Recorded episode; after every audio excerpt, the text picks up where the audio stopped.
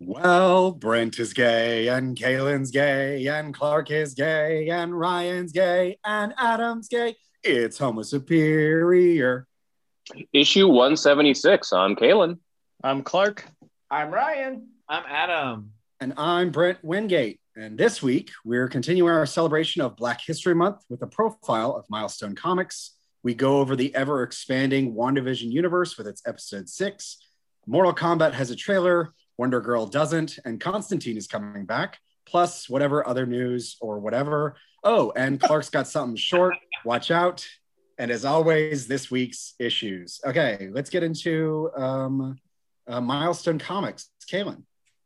Great. Uh, so to celebrate Black History Month, um, DC Comics is bringing back a uh, celebrated but much maligned, in my opinion, imprint called Milestone Comics. It was originally launched in the early 90s with creators like Dwayne McDuffie, Denys Cowan, and others uh, that focused on a small core of books, most of which the protagonists were Black or other persons of color. And they kind of dealt with like certain archetypes like, you know, Superman, Spider Man, so on and so forth, and then kind of twisted them to make it part of like the, the Black experience. So instead of Superman, you had Icon, who was also an alien who had come to Earth uh, but it was really focused on his sidekick, Rocket, who was a young woman, uh, also who was black, and um, you know about like how they interacted with one another. Um, Static, which is probably the most popular character from Milestone, he had his own animated series in late '90s, early 2000s. Um, uh, called Static Shock was basically the story of like Spider-Man or another young superhero getting powers uh, and having to like balance superhero uh, activities with his day-to-day life like going to school with stuff with his family you know his dating life so on and so forth. Uh, it was really good. The art was gorgeous.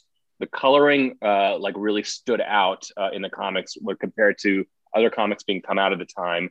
And the fact that this was happening in the early 90s when we had a lack of diversity in creators a lack of diversity in uh, in in superhero comics or comics just in general, this was such a breath of fresh air. DC kind of fucked it up at times uh, because they integrated Milestone into the regular DC universe. DC does that when they accumulate other imprints, like with Wildstorm, Charlton, so on and so forth. And it some of them kind of work, some of them didn't. Like they made Static like a Teen Titan, cool, great, but I think what made it work was like they were their own universe telling their own stories. And so, uh, coming this uh, late spring or summer, there'll be a digital uh, uh like number zero issue, like kind of uh, uh, creating a rebirth of the Milestone universe. They're going to like focus much more on things like pr- police brutality, stuff that's much more relevant for for today's time. And then it'll lead into new comics coming out a little bit later this year, including Stat- Static, Icon, and so on and so forth, and including a new character named Duo uh, by an Asian American writer, Greg Pak. We've read some of his stuff, including um, his Weapon X, which wasn't so great. We didn't love it, but he is actually a very good writer. Uh, so uh, I'm just like loving the fact that Milestone's back. I hope they can make it work this time. Some of it will be digital first, uh, which I like because that's the way I read the comics. So uh, just really happy that uh, they've announced this for Black History Month. Brent, did uh, did any of you guys watch Static Shock? Hell I watched some of it. I don't remember how much though. I yeah, think I was a little too old at the time. Yeah, I, I thought for, I, am younger and more beautiful, and so I watched um, a lot of it. Um, yeah, it was fun. Uh, to me, it's like an interesting kind of uh, case study, you know, about like there's always these discussions like well if we make a movie or a tv show with a black lead will it sell to audiences? And you know static shock had like a nice four year run um that was and it was relatively popular. Yeah. And for me as like a viewer it, it i was like a kid it didn't really matter what the person's race was who was leading. Right. it's almost like you know if you start early enough these kinds of questions about is there a market there don't really matter to kids. What they care about is is it fun? Is it awesome? Is it interesting? Um, and we could do a lot better as far as production goes by just making this content more available, especially to children. Totally. I mean, Black Panther showed that it clearly does because one, like there's an untapped market. Um, with persons of color and you know especially in the black community but also you have like white people will go see stuff. It's like if it's good yeah. if it's well done like they will like it's just it's not it's not a big deal. I, I really do hope that they they can make it work. There's just so many great stories being told. And D- dwayne mcduffie who is one of the original writers unfortunately passed away a number of years ago uh, was really well respected in both the comics and the animated world because he was the head writer for the justice league cartoon uh, in the early 2000s, uh, which many of us watched and loved, both Justice League and Justice League Unlimited. So like that guy just knew how to write um, like uh, team books really well or team stories really well. Uh, it's just sorely missed that he like. It's sad that he isn't alive to be part of this, but I am excited for the other creators that they're going to bring in. Same. Uh, yeah, thank you, Kevin. Um, so yeah. moving on, uh, things get oh so spoopsy in last week's episode of WandaVision titled All New Halloween Spooktacular. Uh, it's the 90s, and Tommy and Billy start to show some powers. Wanda and Pietro get some good sibling time, and Vision gets a better look of the neighborhood. Oh, and just like the 90s, all computer uh, safety is the same, and Darcy is able to hack into the system with only a degree in astrophysics. Um, so I want to start. Uh, what do you get? What do you guys think are the biggest takeaways, and what are the littlest ones? Uh, uh, when you and I have the same thing, I think they've sk- they skipped the '90s entirely. Yeah, this is the 2000s now. It starts off with um, Malcolm in the Middle. God, what's it called? Malcolm, Malcolm in, the, in the middle. is what we're seeing. Oh, we, I thought we, Malcolm we, in the Middle was a '90s no. show. Two, 2000, January 2000. In uh, when we saw the 80s episode, remember how the kids suddenly aged themselves like six years? That was the 90s. Suddenly yeah. we became 90s within the same episode. I fucked up. Kayla. No, no, not your fault. I mean, I, I didn't. It took me a while to understand why the fuck we missed the '90s too, because we were banking, banking on Full House showing up, and it didn't well, show. Well, that was, but the '80s one was like a full. It was really, it was very Full House. I thought, like, that's what I'm saying. Yeah, it starts yeah. at the soft '80s, clearly with um. It's a crossover, yeah. Family ties, and then shot over to '90s, and then suddenly right. in the same episode. Yeah, Kaylin, Kaylin. what's your finger doing? So the rationale for that um, is like if you did like a '90s sitcom, like Full House, which started in the late 80s, but mostly in the 90s, it wouldn't be dramatically different from Family Ties. I think they were trying to do like different types of, of sitcoms, like uh, of like how they were filmed, how they like appear to audiences. Like Malcolm in the Middle was such a departure from sitcoms before it, and then Arrested Development a little bit later on. There was no laugh track. It was a single cam- camera sitcom versus a three camera sitcom. Um, it looked so so different, and it was a success unto itself. So I was pleasantly surprised that they went with this pastiche instead of going with what I predicted would be Full House with um, uh, Pietro slash Peter playing the Uncle Jesse character. I think him playing like the uh, the older brother character, Malcolm in the Middle, worked out really well. Like just being a sloppy man child that's like kind of a bad influence on the kids. But there were so many wonderful Easter eggs, uh, which I'm not going to go over because I know Ryan is just dying to talk about the twins. So Ryan, go for it.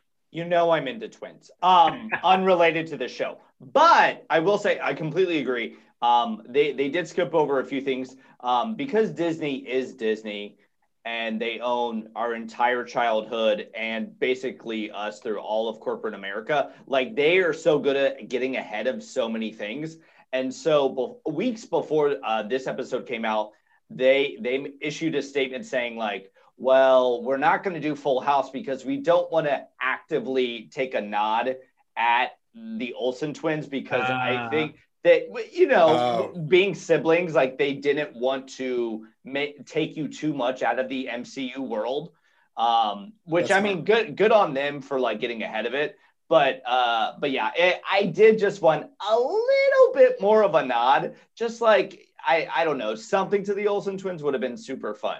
Yeah. With that all with that all said, I think as this series goes along, I think it's getting better and better. I'm really mm-hmm. enjoying like it, it's picking up speed. Um, we now know that these episodes are going to be an hour long going forward, so it's it's it's very exciting. I I am digging this, and anytime you theme it with like Halloween or something like that, I think it's such a better episode of anything. So I'm I, am i am loving it. Do you like that? Uh, basically, there are two sets of Olsen twins. already in the show. Yeah, so it's like an unsubtle nod, but yeah, but yeah. it's kind of yeah, it's, it's it's funny.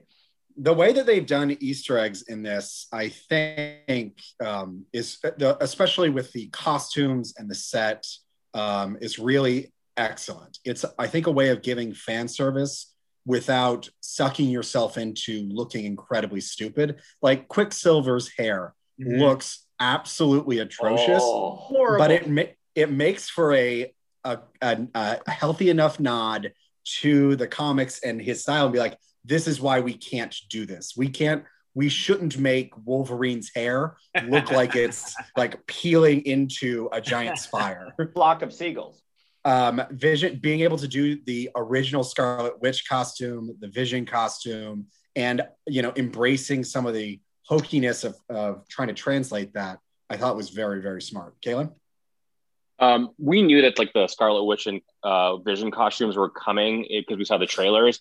The costume I got actually really excited for is when I saw Wiccan aka Billy, for the first yeah. time. I lost my goddamn mind. That was a good Easter egg. A an Easter egg that made me groan is when Wanda repeats something that Pietro says and goes, kick ass, which is oh. a reference to the yes. uh, actor who played the original Quicksilver. He was in the movie Kick Ass, based on a comic book by uh, Mark Millar and John Romita Jr. I was like, God as, damn it, this well is as, stupid. As well as Evan just... Peters was in it also. Mm-hmm. Yes, that's what I meant. Yeah, the original. The, oh, they were yeah. both in it? Yeah, yeah. both, both, Aaron, Paul, both Quicksilvers, yeah. Oh no shit! I didn't Minor realize role. that. I haven't yeah. seen the movie. I haven't now seen it's a better reference like, since it came out. it, yeah, now I now I kind of like it, but um, I, I like that. Um, and I don't know if it was a, a, like a true reference or a red herring of when we saw Agnes, like basically like at the car at the stop sign, dressed as a witch. Is it like, mm-hmm. oh, are they hinting that she's really Agatha Harkness, or is it just a red herring? I thought I think it's a, I think it's you. a pickled herring, Kaylin. Oh my god. More uh, I'm leaving this podcast. Uh, nice knowing you guys. Adam.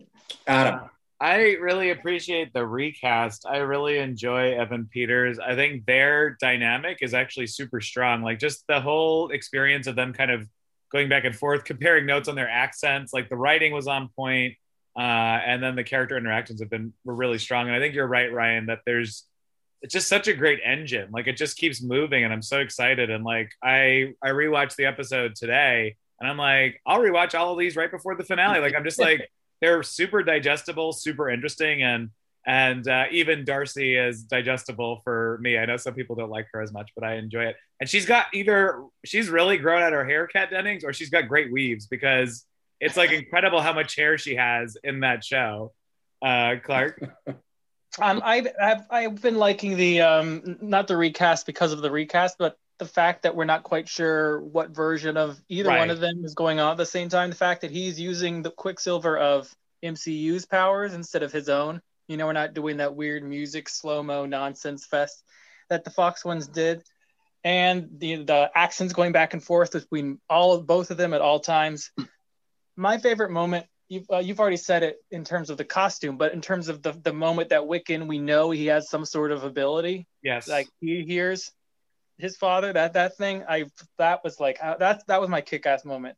I I thought it was interesting that he he wasn't doing in the same way that he does it in the comics. He wasn't using his ability where he just repeats the same thing over and over again, like most of us we do. Yeah, but like uh he didn't actually do that. He just used a flick of the like wrist because he's gay. Um, and he, he stopped his brother. You know what I mean? So like I thought I thought that was kind of cool and see. I want to see how his magic changes over the series. Brent, Adam. I was just gonna say that casting is spot on because I like. I don't know gay. where that kid's gonna grow up. That kid is like, gay. It seems gay, gay as fuck to me, and I love it. I want that kid to be nothing but successful. We are all that kid, right? Uh, is it is it so i want to ask a question. Is it a is it a bridge too far uh, to think that there is something to the title all new? Uh, or is that just is it just a tv convention or is it a slight nod to x-men? Well it's not just x-men. All new has come up in other forms in Marvel as an adjective. Originally, it was yeah, all new, all different. So, but they've done all new like in in when in other in other things as well. like a new has become an adjective, like new Avengers, you know, new mutants, obviously. So um, it might be the the one the one other um, like kind of Easter egg that made me like chuckle, but also roll my eyes is like when they're walking in the town square, they see the the marquee on the movie theater, and it's playing The Incredibles, which yeah. came out in 2004, and The Parent Trap, uh, which came out in 1998. Uh, one is a movie about a superhero family. The second is a movie about twins trading trading places. Like I'm like, okay, this is a little too cutesy for your own good, but I, I enjoyed it because it it definitely put in the context of when this is supposed to be taking place, which is like you know early mm-hmm. two thousands. There's right? a there's an internet theory that uh, Wanda's having a hard time keeping what time period it is straight because also in this episode we saw Tommy with a Minecraft uh, uh, oh, yeah. logo on his hat, which only came out in like 2011. Uh, Clark. I, I thought you were just going to stop and say the internet was questioning whether she's having a hard time. Oh. Maybe she should just suck it up. Come on.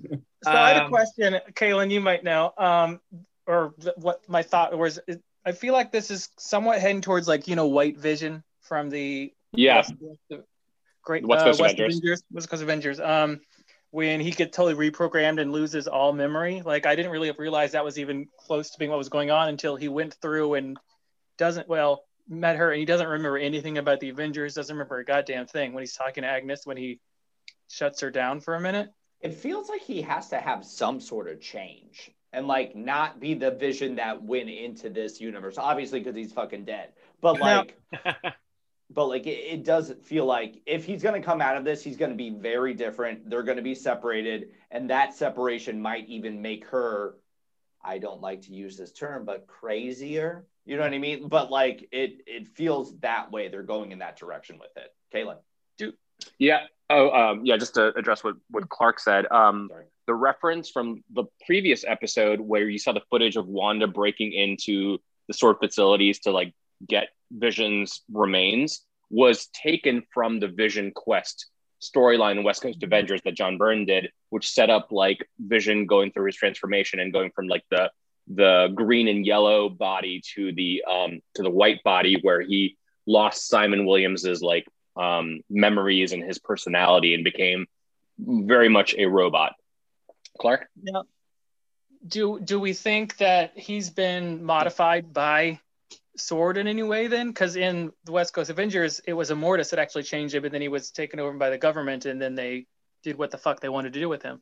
Um, I don't know um. if it's just that he died, that he doesn't remember shit, or if it's you know, yeah, losing the soul gem, you know, losing your soul, blah blah blah, or if he's been modified by Shield in any way. It, the mind gem. They have this whole top secret project going on and we don't know what that is yet. But Darcy knows now, but no, she's not anymore because she's in another world.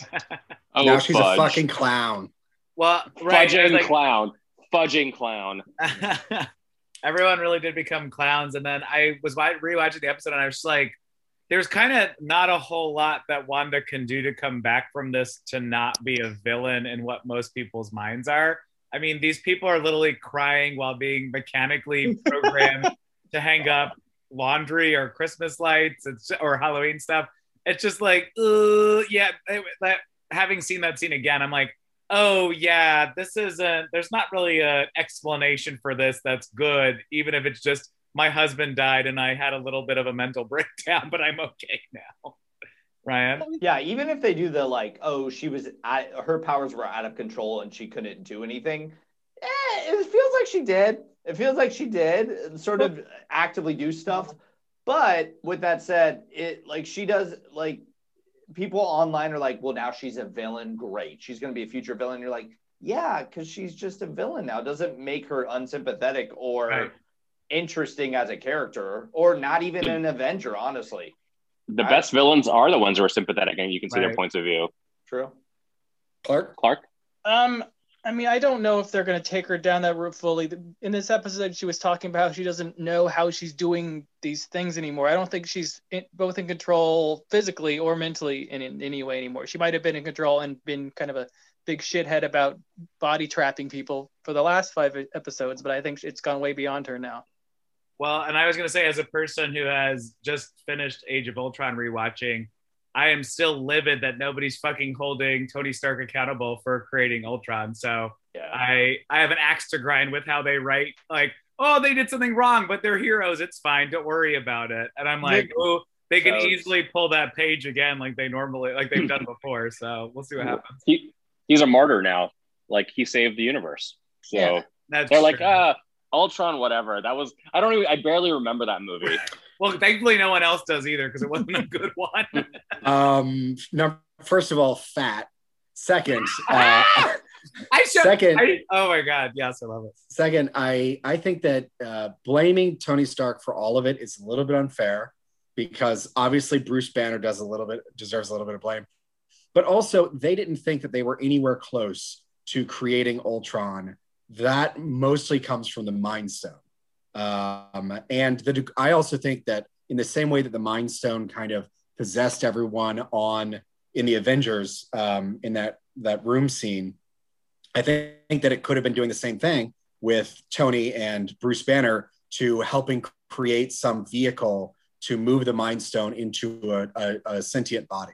Well, and I do think there's gonna be like a gateway. I just don't think they're all gonna put it. They're gonna put all of it on Wanda. Something is controlling. I think you're right. If, it, if it's like her her powers got out of control, that's also understandable. Like it, the show obviously started in one place and is now in a very different place.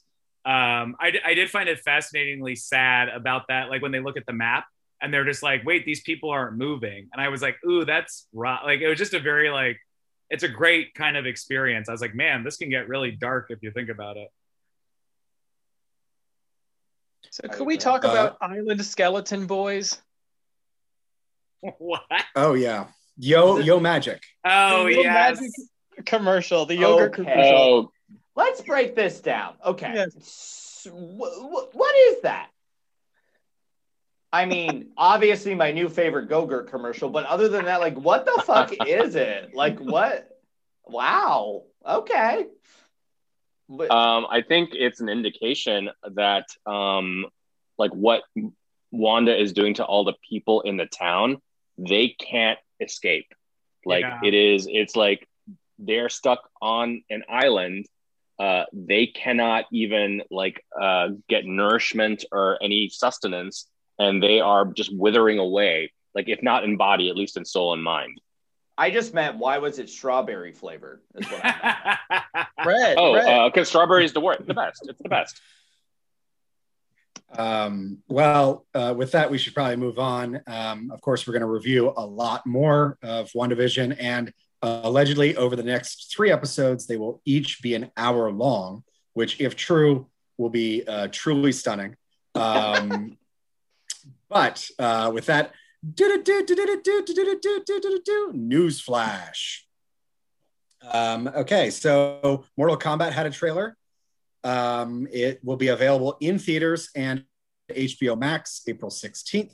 Given the trailer, what's the most we can hope to get out of it? Does it look good enough to make you get over here and watch it? Adam should definitely weigh in. Yeah. Thank you. Yeah. yeah well, I, I was Take waiting for the get over here, Brent, and you just really didn't deliver it to me. So I was a bit taken off guard.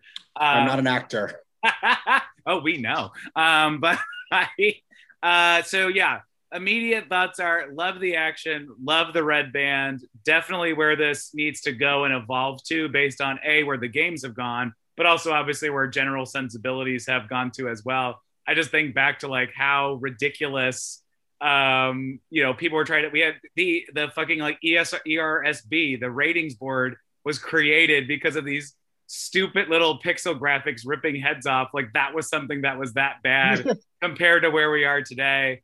Um but overall yeah it looks good. I'm excited. The acting seems clean. The the action seems so like i said i'm a little concerned for this like cole character. So cole is a completely new character invented for the movie there's all sorts of rumors of like he could take over Scorpion's mantle at some point, or maybe this be original Sub Zero, or even be Johnny Cage. It's all bullshit. Obviously, it's Screen Rant garbage, but I'm like, I hate why they can't just stick to like really str- like as much as ridiculous camp the original movie was, and even as terrible as the second movie was, Annihilation. At least they like really kind of followed along with the game storyline. And if you've played any of the games more recently, since Mortal Kombat 9, the storylines are actually really good. And there's like, you're watching a movie while playing a fighting game. And I almost wish they would have just thought to use like Mortal Kombat 9's rebooted plotline. So at the end of eight, they basically like cleaned house and just rebooted the entire universe to tell Mortal Kombat 1, 2, and 3 storylines within Mortal Kombat 9 to make a few changes. And it, it was just a fantastic game and story mode. And I, I almost wish I could see a little bit more on that screen, but I'm, I'm withholding my judgment. I'm so fucking excited that it's going to be on HBO Max and not, not have to go to a theater either. Uh, Brent? I think uh, there's something about it that's like, you know, obviously very similar to Bloodsport, but I, I hate how a movie like this or like Kong or Godzilla, they feel this need to create a, particular kind of origin story narrative that I don't think that you need to have people buy into. Like Bloodsport, it kind of should just start with the fighting. That's that's where we're at, and then you learn about the characters through their conflict.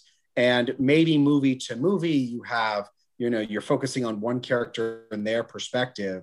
And while it's you know Mortal Kombat, the degree to which anyone really needs to die permadeath, uh, you know, is is isn't necessary. Clark. Um, this looks. I was really excited, and I was the one to post it on our on our Slack earlier today. And as soon as I saw it, I was like, "This is paint by numbers bullshit." Yeah. Like some rando, cute, hot lead. I mean, Lewis Tan is hot, and Into the Badlands was a great show until until it wasn't. But um, so I'm really excited to see him. I don't. I, there was some mm. sexual innuendo there in my mind that didn't come out, but it did. And um, I'm really excited to see you over there. Yeah, and, and um, but you know, I mean, Johnny Cage isn't going to be in this one. It's already been announced. He's going to be in the second one if there is one. So he's so they're just going to basically make Lewis Tan be both Johnny Cage in in the romantic setup. He's definitely going to hook up with Sonya because they, they they can't not have some sort of slapdash shit romance in these kind of movies. The, the the action looks great. I'm excited for that. I want to see people's heads getting crushed, but it, okay, I'm glad it's free for me because I, we already pay for HBO Max. I was just gonna say the fact that they blew off Jax's arms two seconds into the trailer yeah. is when I was like, "Yes, this is fucking awesome." Red band. uh, Ryan, this is inherently '90s, and the, I mean, we have to lean into it a little bit. I mean, if you talk about cable, you talk about how '90s he is, right? and and fucking Mortal Kombat's the same goddamn way. So with that in mind I like that it feels like they found a script from the 90s and just went, blew off some dust. And they're like, what's this? We're just going to use this. And then the, the graphics look great. And the acting does look a lot better than the earlier Mortal Kombat movies.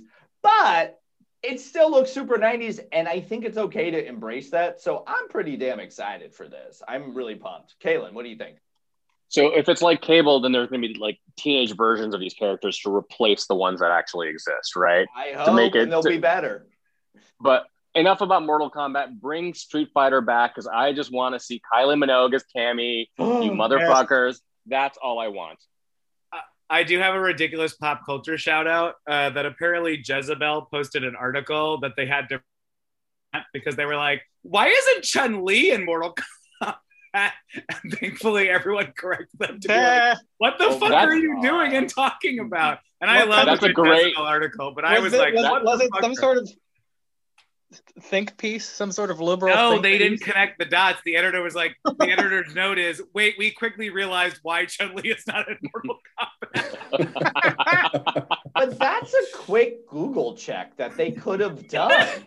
Hey, that's why a, isn't Zelda in this movie? Oh, uh, that does sound like a reductress headline, though.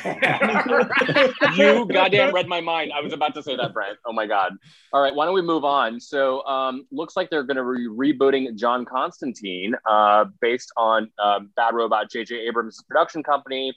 Uh, it's supposed to be rooted in the darker origin of his, uh, like, uh, from the comics and it's supposed to be linked to uh, the Justice League Dark TV series as well. But there's no word on whether it's going to interact with the Peacemaker series on HBO Max. That's going to be a spinoff of Suicide Squad, or the Gotham um, series that's supposed to be an offshoot of Matt Reeves' Batman. Um, this is now the third version of Constantine that we're going to see in this medium. Like we had the, the Keanu Reeves version, we had the British version that was on the CW shows. um, He's still on too. Yeah. Is he on uh, uh, uh, Legends of Tomorrow? I haven't yep. watched that show, yeah. and well, ever really. I never watched it. Um, but um, so apparently they're looking for a non-white lead for the role of Constantine, which makes me excited. Like recast him, you can still make him British, but he doesn't necessarily need to be a white guy with blonde hair as Alan Moore and Stephen Bissette uh, originally envisioned him back in the early 80s. But what would you like to see here? Brent.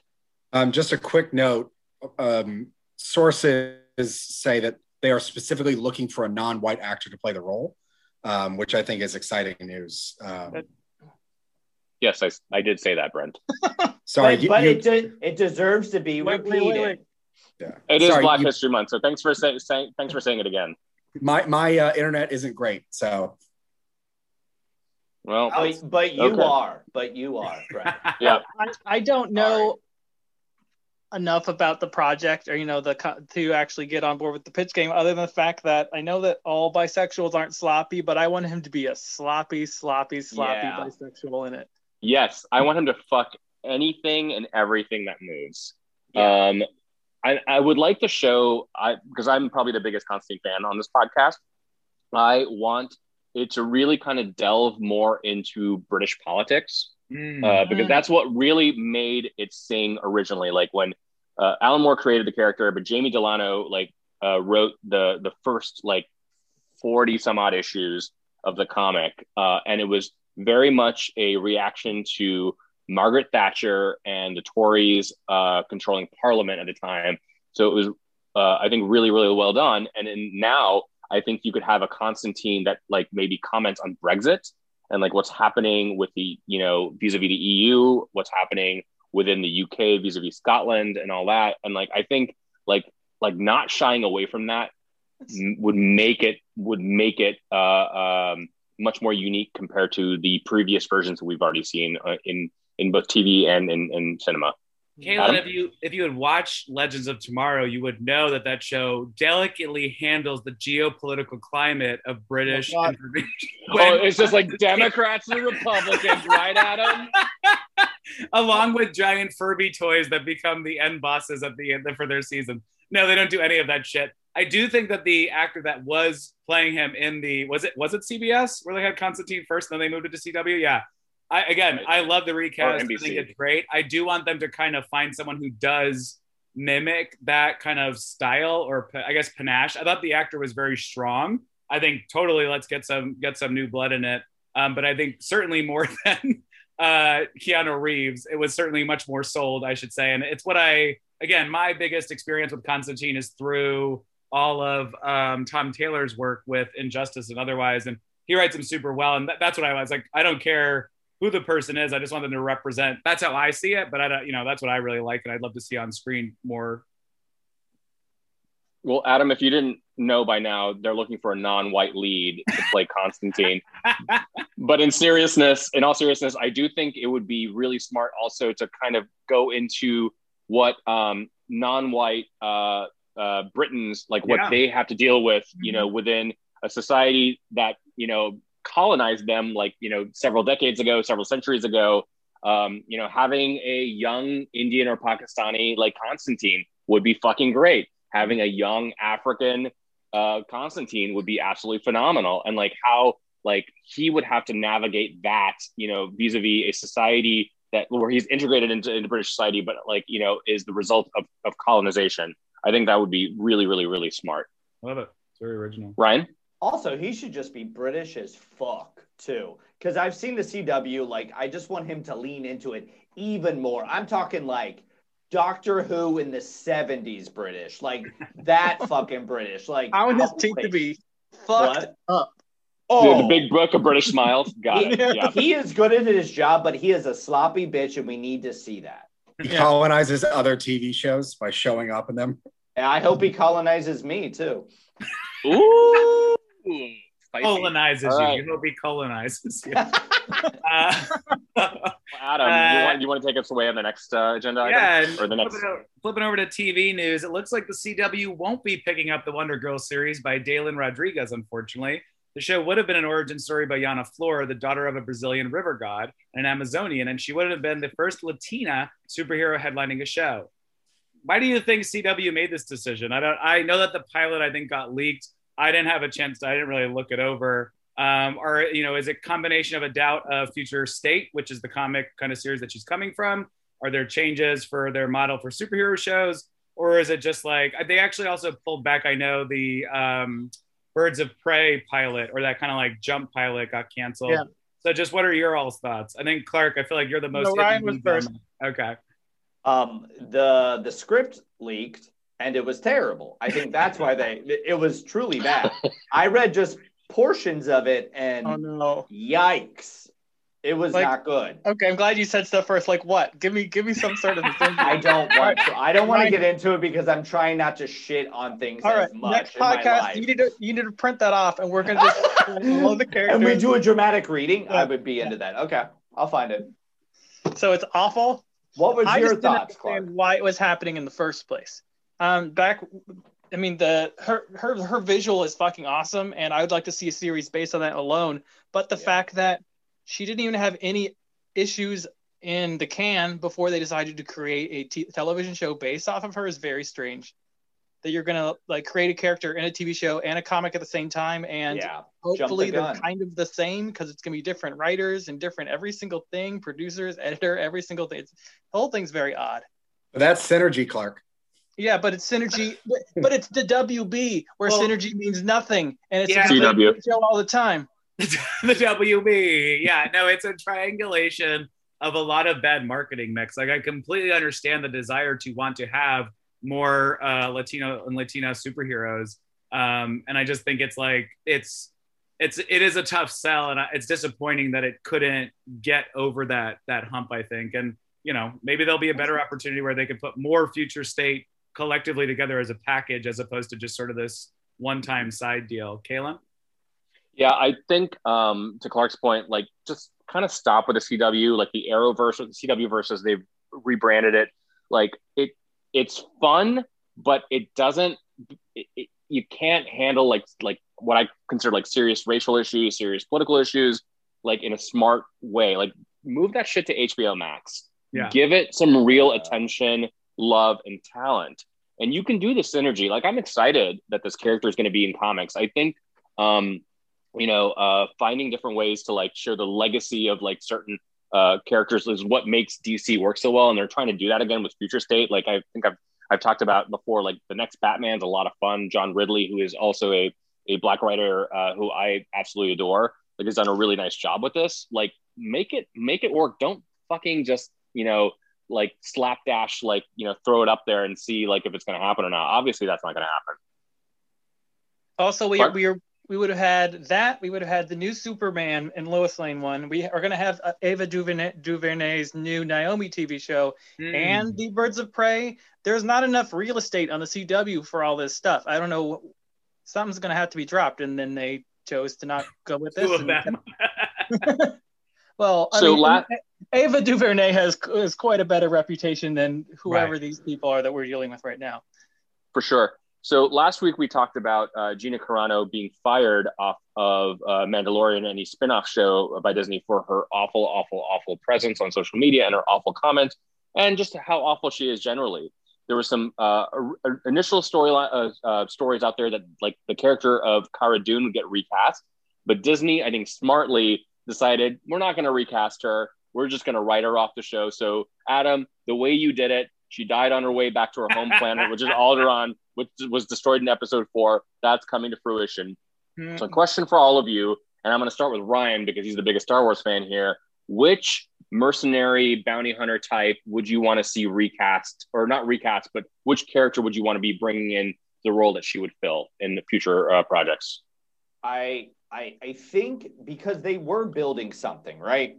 her there's her Alderaan backstory. There's that she used to fight for the war. There's there's stuff they were building on, so they definitely have plot threads that they were thinking about at the time. With that said, now that she died in a mysterious fire that no one needs to talk about, I think what they should do is like bring on a relative of hers or something like that. So that something, a, a good friend of hers, something that connects that character and that backstory to them. But because the writers did write something for her. With that said, I would love to see an actual goddamn alien on the Mandalorian as a main character because we never see that shit. Um, I don't think you should lean into the bounty hunter uh, idea because we're going to see a lot of that in Boba Fett. So I think you should have an original character, maybe her aunt. I don't know.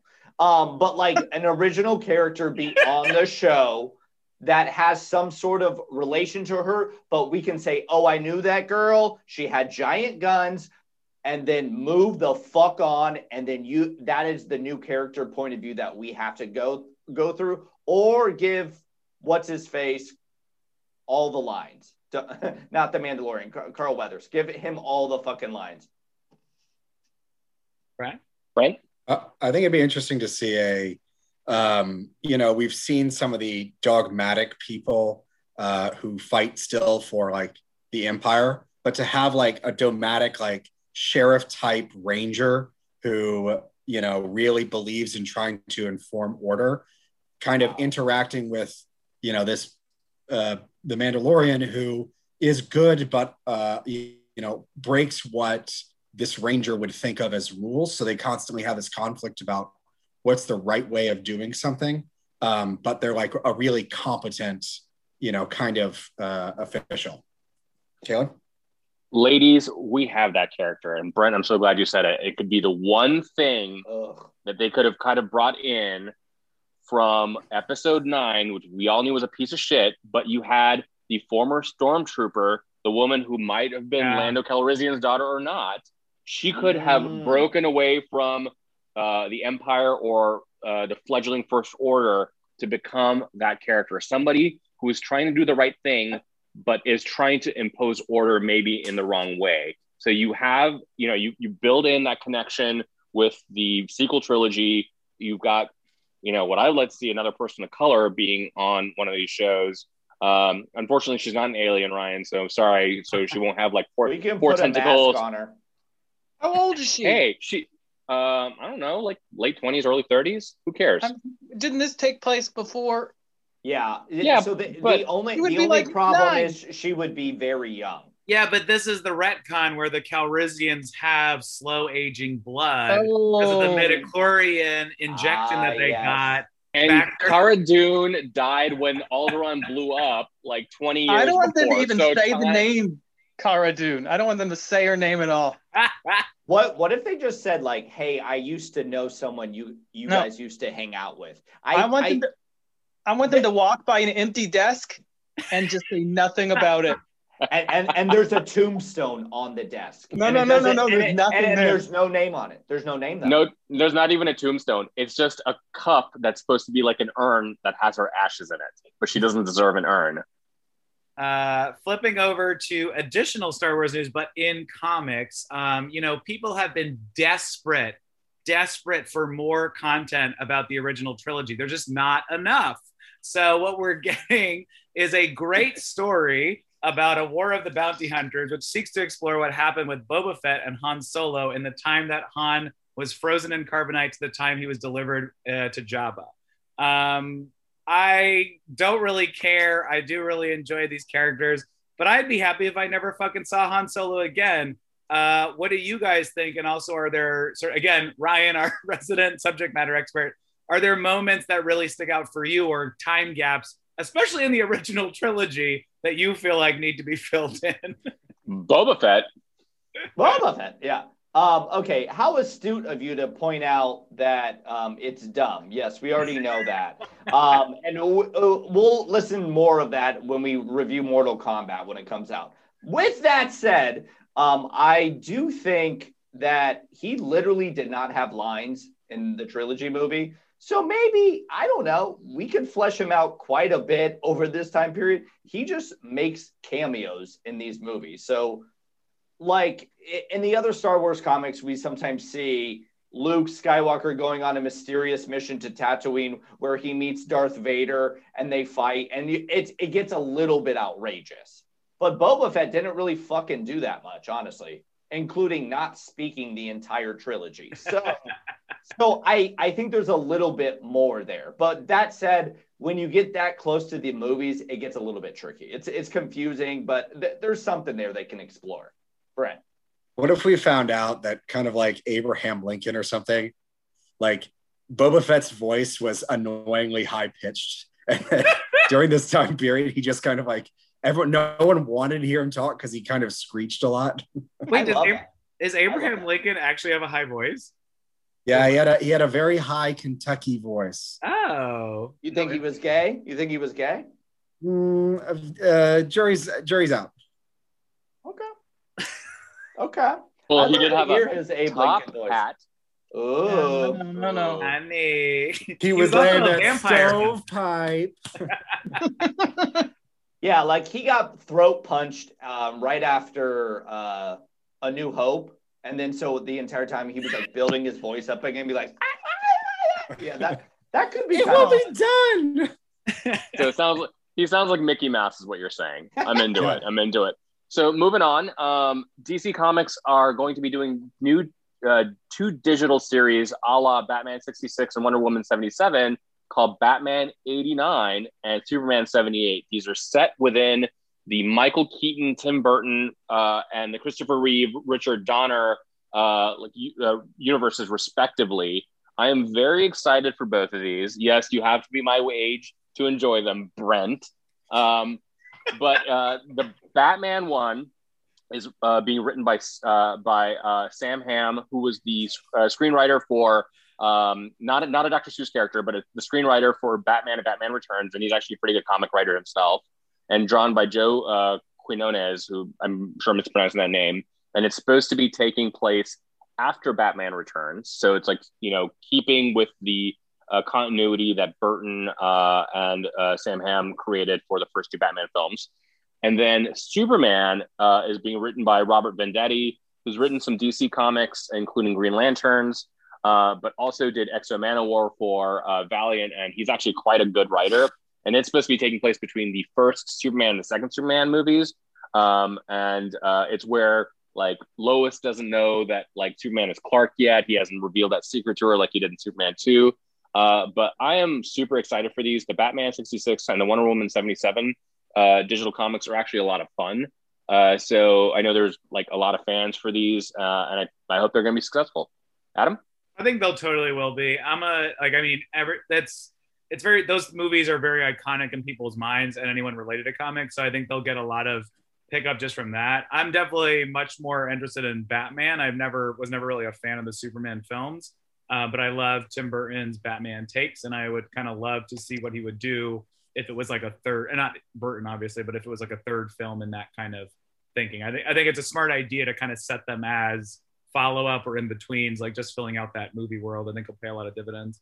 Brent, Brent, as someone who uh, not super invested in the the '60s Batman show or the '70s Wonder Woman show, uh, reading Batman '66 and Wonder Woman '77 I found them both very delightful because they did such a good job of distilling a lot of the TV show culture uh, at the time um, in a format that was like, oh, yeah, this is through the lens of Wonder Woman or Batman. So those were so well done that I think that even if you aren't a lover of, you know, the Superman and Superman 2 or, you know, these Batman movies, I think you'll still find them enjoyable. Kalen? Well, uh, the Batman ones I'm definitely more interested in because I uh, was way too young for the Superman movies. I watched them a little bit later, but like I was the right age for the first Batman film. I, remember like waiting in line to seeing it, see it, and I was so so excited. Um, what I liked uh, like about it now as an adult is how originally like they were like, oh, this is such a departure from the campy Batman uh, show in the '60s. Uh, but it's like, no, they're fucking campy themselves. Like, lean into that. Lean into like how ridiculous Tim Burton uh, uh like made this universe. Like, I want that. And like now that they have like kind of an unlimited budget, like just just go nuts. When you have Danny DeVito in a movie, it's campy. Yeah. You can't call it high art. Correct. Yes. Uh, and when you have Michelle Pfeiffer licking herself and Yeah. saying, I'm feeling very naughty, uh, it's Then you got a hit on your hand. No. That's what you Fucking- after that. She fucking Yeah, you do, bitch. backflips. She backflips out of the building, meows, and then a building explodes behind her. Like that is the gayest, campiest shit I've ever seen in my fucking entire life, and I love it. Still my favorite Batman movie by So far. good. I love it's it. it's it's nonsense, but it works so fucking well. All right, let's move on to one of our favorite topics each week. Clark, you got you got something. Watch yeah, out. not. We we don't have much time, but I do have something. I not got. So um, I got confused by the news today. There was news that um, Disney Plus had bought the streaming rights to Golden Girls, um, amongst other things, and it turns out it's in the UK because we have Hulu. But anyway, so over there, they're gonna have they're gonna have the X Men, they're gonna have Avengers, they're gonna have Mickey Mouse, everybody, Star Wars, and then the Golden Girls all on Disney Plus together, which seems incredibly strange. And for some reason, when I looked, found this news, the only thing it kept talking about was Golden Girls. Nothing else was important. It was like the big headline was the Golden Girls pictures. So I was like, so I wanted to go into one of my patented like, who would be whom, but instead of being like which, which um, Golden Girl is is Jean Grey or anything, I wanted to be which X Man is Bea Arthur. No, like the actual. person. Anyways, Beast No, Arthur. no. Done. Yeah, I'm kidding. it's Beast. Yeah. No, so first I'm gonna do for the um, lead X females, it's gonna be Emma, Psylocke, excuse me, sorry, the old ones, Emma, Polaris, Jean Grey, and Storm. There are your four. Which Golden Girl is which? I guess you got to start with who's the whore, and then work your way backwards. You know. I mean, so who no, is we're not the slut. whore? Right. We're not slut shaming, but it's Emma, so she's as Blanche. a whore, I'm not Ryan. slut shaming. Right. That's also Ryan's algorithm for working through an orgy. Yeah. Start there and work your way to the bottom. Yeah. Also, Ryan is a whore with no business sense because he never charges for it. nope. Never did, never will. So do you think Storm Storm would be like a good Blanche, maybe? That seems I think it'd be Emma. Emma No. is like the Oh, one that's Emma's like the definitely most. the Blanche. I Oh, yeah, yeah, figured. yeah. I thought okay. S- Storm would be the Sophia because I feel like Storm she'd be like "You fucking idiots. But, uh, She- so she's matter of fact, and she's Yeah. not as sassy. She just comes in when she needs to. That's what Storm okay, is. okay. Wait, who is the fourth one? Uh, It's Rose. Polaris, Rose. it's the originals and Emma.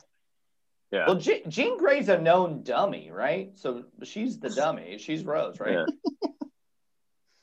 All right, we're switching over to the original Mickey Mouse characters, Mickey Mouse males, because we're not doing we're doing Pluto in there instead. So who's the fucking ill? know, Goofy's clearly Rose, with without Yeah. a doubt. Oh yeah.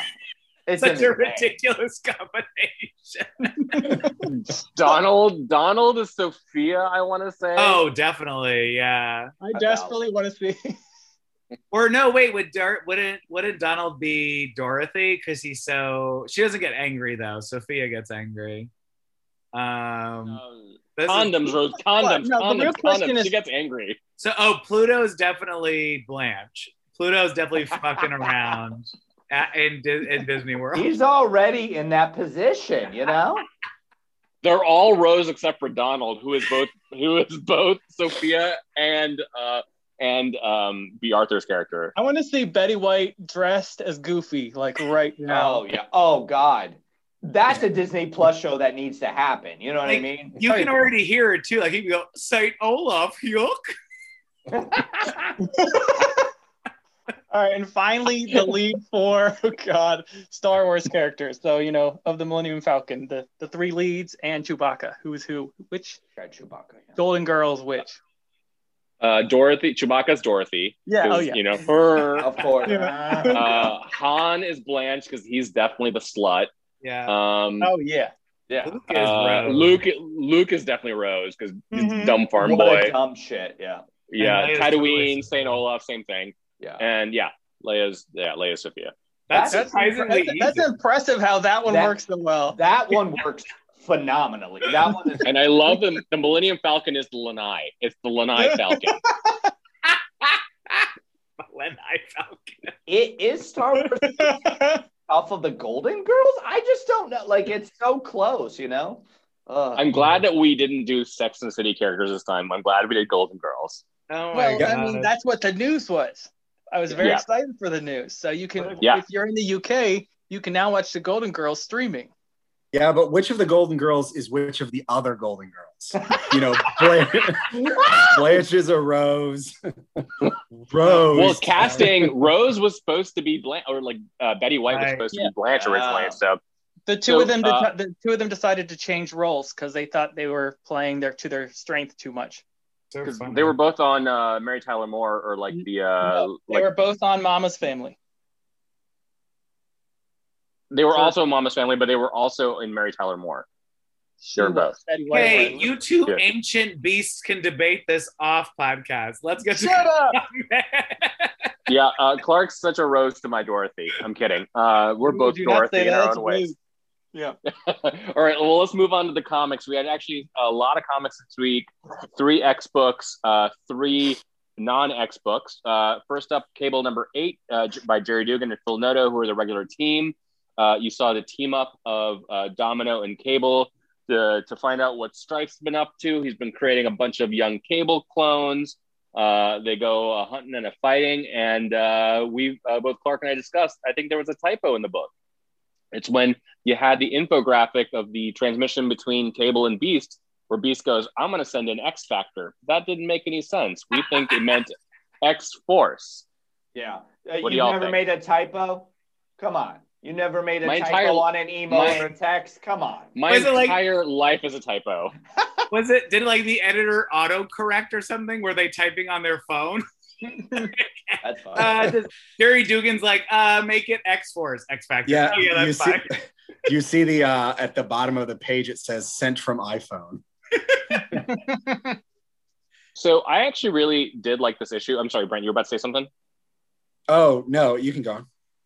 Um, I what I liked about this issue, even though it felt kind of slight, is um, Cable basically telling Domino that like I got rid of my older self because I thought he made too many mistakes, and now I am worried about making the same or worse mistakes.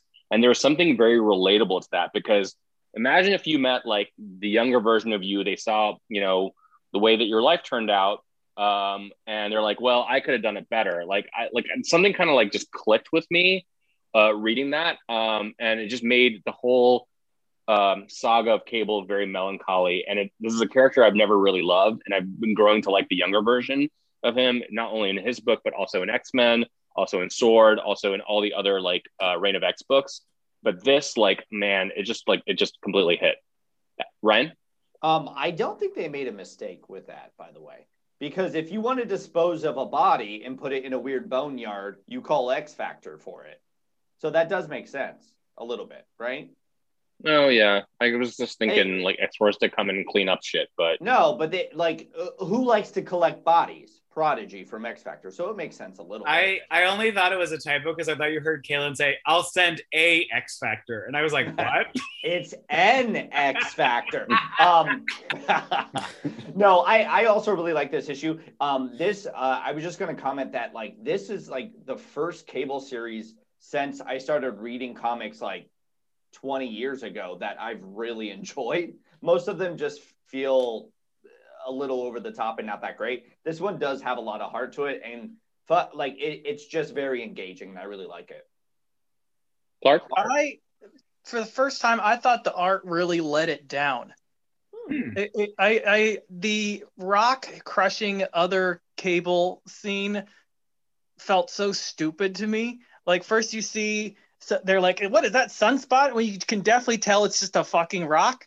Yeah. And then the next thing that I don't know what the first next one's his face, and then the next one is of his head being crushed.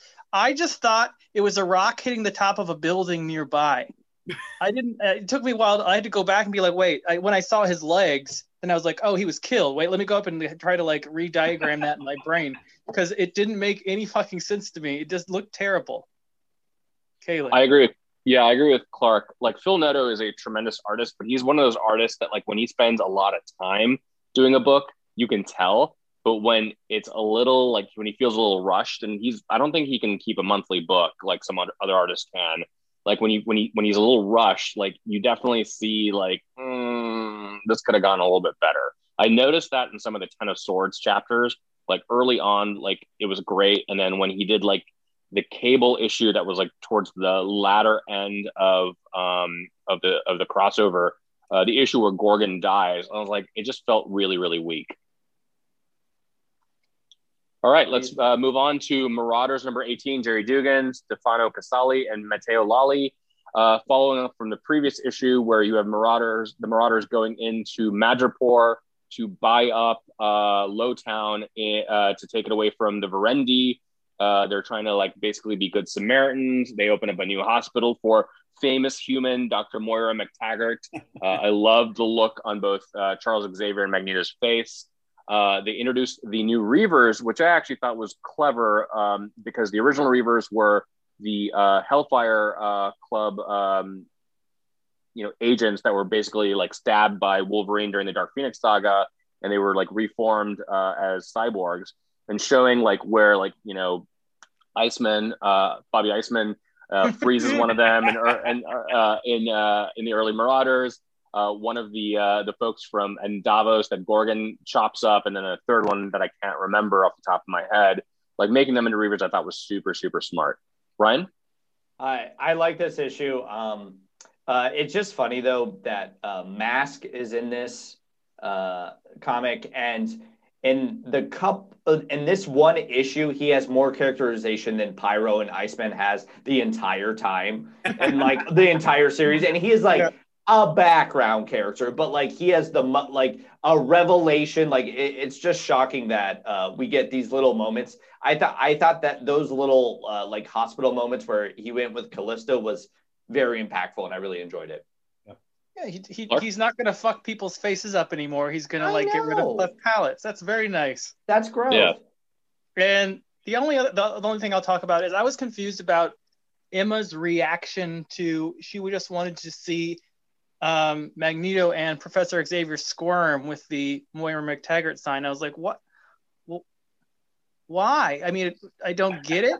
Uh, they're, they're the connectivity between Moira MacTaggert and Magneto, to her knowledge, is yes. There isn't much connectivity between them. You think there would be a shit ton over the 60 years?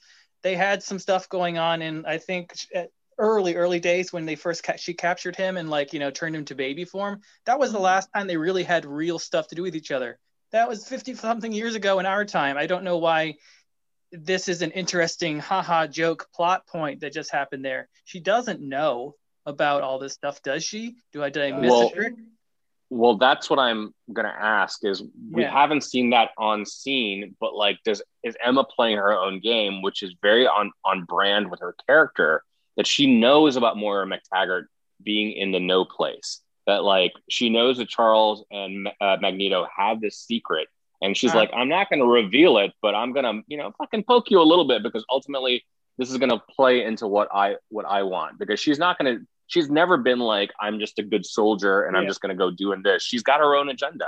So she does. Do you think she does, or do we? It's it starts to force. It starts to force the question. I would like. Where it. is where is Moira? Me too. I mean, she can read minds, and it they could maybe be doing something that even if she just said Xavier, you would still be like, yeah. you're kind of shitty because that person died and they used to date. Like even if it was just Xavier, so it does make me think there's something else there. You know? Why, why is she joking with Kitty about it? Why is Kitty up in this this this joke? They're best friends now. Deal yeah. with it. Anyways, yeah. all right. All right, so let's move on to X Men Legends number one by Fabian Nicieza and uh, Brett Booth. Um, this is a flashback story uh, to the early 90s where like all the characters were so extreme. There was a character called Adam the Extreme, um, Adam X the Extreme, excuse me. Uh, our Adam is not that extreme. Um, but um, yeah, no, you're you're lovely. Uh, but it is uh, supposed to deal with a long, simmering plot line, rumors flying about about the third Summers brother of uh, Adam X actually playing that role. Uh, it is revealed at the end of the first issue with uh, Corsair, who, who is, of course, the father of both uh, Cyclops and Havoc, who are, who are the, the main features of this book, saying that this is your third brother. Um, it was confidently written, and I didn't mind the art here, even though I don't like Brett Booth as a person. as much as I I, I minded it on X Men uh, number eighteen a few weeks ago, but I'm finding I'm trying to find a reason to care. Adam. I think it'll be interesting to see what other storylines they continue to fill in. I thought the art worked. Uh, the guy's an asshole, but I thought the art worked because yeah. it is a 90s storyline. So it seems much more fitting versus when he's like in now, like contemporary times. Um, yeah, I didn't have a major issue with it either, but I also didn't care much. And Adam X is the stupidest fucking character design I've ever seen. So if they are going to do something with him in the future, not just toss him in an X Factor Mojo verse. They he really needs a complete redesign and and reboot. I think this is giving him his character work, which is cool. I like that. I want to just see. I just, just still don't really care, and I just find Eric Red very hot. Clark. Yeah, I, I mean, I don't really know if I cared all that much, or or I just know that I think I need to find a yeah. reason to because they're going to be using this not to really spoil anything because I don't really know anything, but the issues three and four of this series are going to be X Factor centric, right before mm-hmm. um, the original X Factor 43. So it's all dealing with yeah. um, young baby baby uh, Cable. So we're just, this is definitely building a lot of summer stuff going on. That we're gonna have a big, huge summer story, and they're gonna bring all this stuff in. And of course, Adam Extreme isn't a Summers at all. Yeah. He's yeah. A, he's a whatever the fuck their mother's last name is. Mm-hmm. I'm I'm very attracted to Crystal Claw, and we can move on with that. That's it. Uh, fair enough. Uh, all right, moving on to the non-X books. We had King in Black number four by Donny Cates and Ryan Stegman. It is the penultimate issue uh, where we see Dylan from a different perspective, uh, pulling all the heroes out of Knull's hive. Um, Jean Grey and some of the other X characters um, are uh, like brought into the fray. You see that Jean is actually the voice in Dylan's head, helping him out. Um, Doctor Strange uh, reveals that he's got Thor-esque powers, which was actually in the Donny Cates run of Doctor Strange, which is actually pretty good. If you haven't read it, you just should definitely check it out. And then a Deus Ex Machina is introduced that there is a god of light out there trying to make his way into Earth. And oh, it turns out it's Captain Universe, and he's chosen his new host, Eddie Brock. Thoughts? I'm very excited with this. I, I didn't realize I was going to get a hell yeah Jean Grey moment because I don't really care about Jean Grey, but I got a hell yeah Jean Grey moment there. I was very surprised with both the book and myself. Um, and I do love something that's retroactively like not created, but like you know blended together.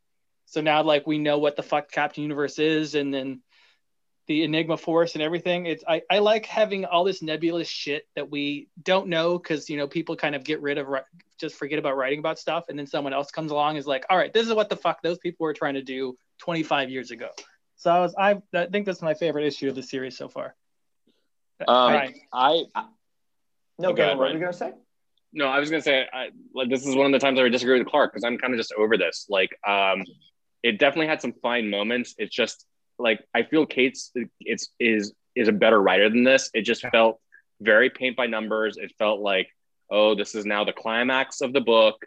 We've introduced a Deus Ex Machina here. I'm like that like that's never been talked about from you know at least that I can remember in any of, of, of his stuff, whether it be Silver Surfer Black or Venom or anything like that. He's written as, as like a, a lead into it. But they talked about it in that Wraith one shot which I barely remember. So I guess well, I need to reread that. Yeah. Fucking read it.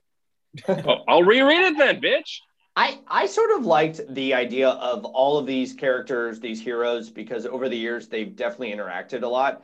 Them actually pairing up and like Storm and Thor working together. That was cool. Obviously, Jean Grey working with the Avengers. Like I thought that was kind of cool. That that dynamic, which you don't too too often see and so many years uh, the x-men were so far from the avengers it's nice to see them all intermingled a little bit for me personally. I, I like this, this issue.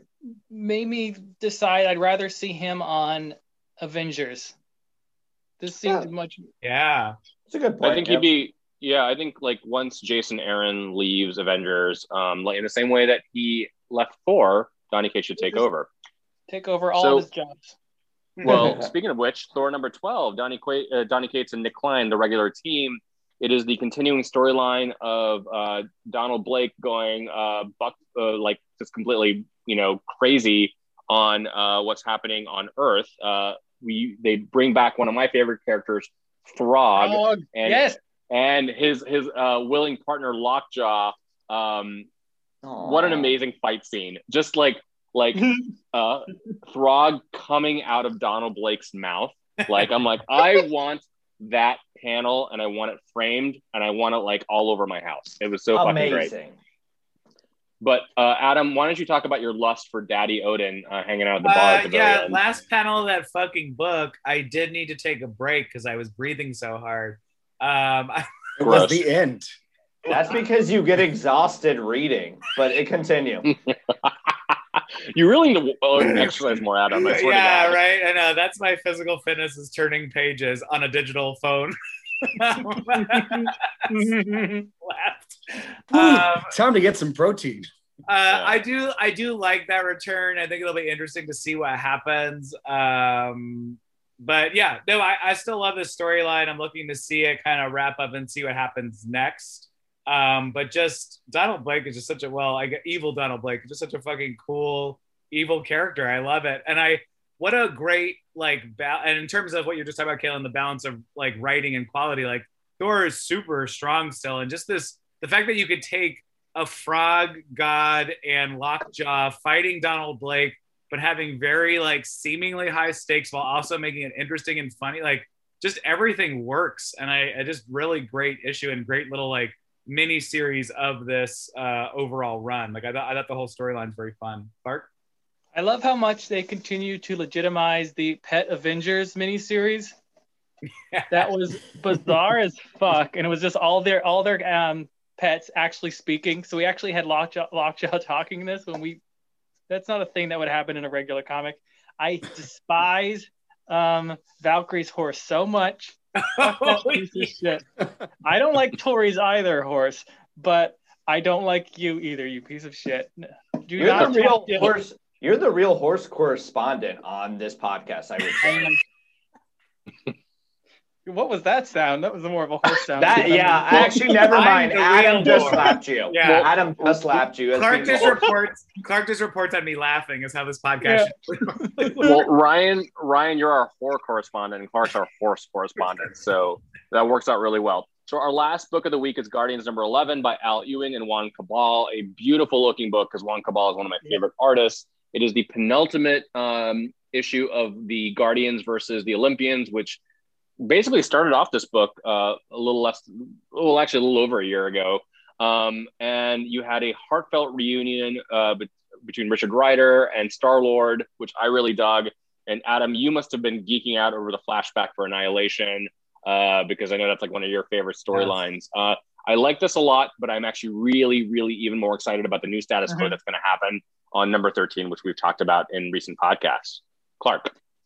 Um, Richard Rider to me in my head feels like he should like he's a lame character who's just kind of blah and there, but every time they do him right, I fucking love him. Yeah. And this uh, Ewing Al Ewing has done him so well in this series, and just I don't know, I felt like I wanted to root the hell for him yeah. immediately as soon as I saw him at the beginning of this uh, issue. I'm very excited what they're doing with him. I loved Annihilation clearly, and I like them going back to that horrible planet where everybody died. It's just like such a chilling, depressing place where you just want to throw up just thinking yeah. about it. It was really well sure. done. For sure. Honestly, the Guardian, the whole plot line of these dark gods themselves, I'm not super buying slash interested, but they've done such good character dynamic work and stuff like that. It's a fun journey the past couple of like this plot, like these issues that have created this plot I think still work. I'm just sort of like, okay, I guess. Caleb. so the last page had a character that was shirtless, and I'm trying to figure out who that is. Prince is that supposed Power. to be Hercules? Oh, it's it's Hercules. Prince of Power. No, there was someone else called Prince oh, of Power. Oh no, the guy with like the giant arm, like the weapon, yeah. right? Yeah. When, uh, when, they had like the two teams, she got like a mirror yes. team. Basically, they just got some dumb blonde schmo bag to be their version of Hercules. Gotcha, gotcha, gotcha. I was super pissed that the rabbit person was not still on the team, and she was like, "Oh, he's away somewhere." I was like, "No, Bucky O'Hare is busy." Yep, there you go.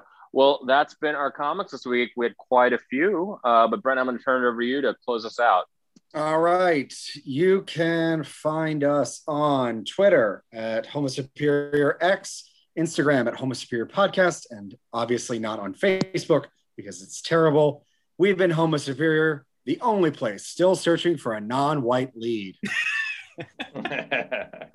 Bye. Bye.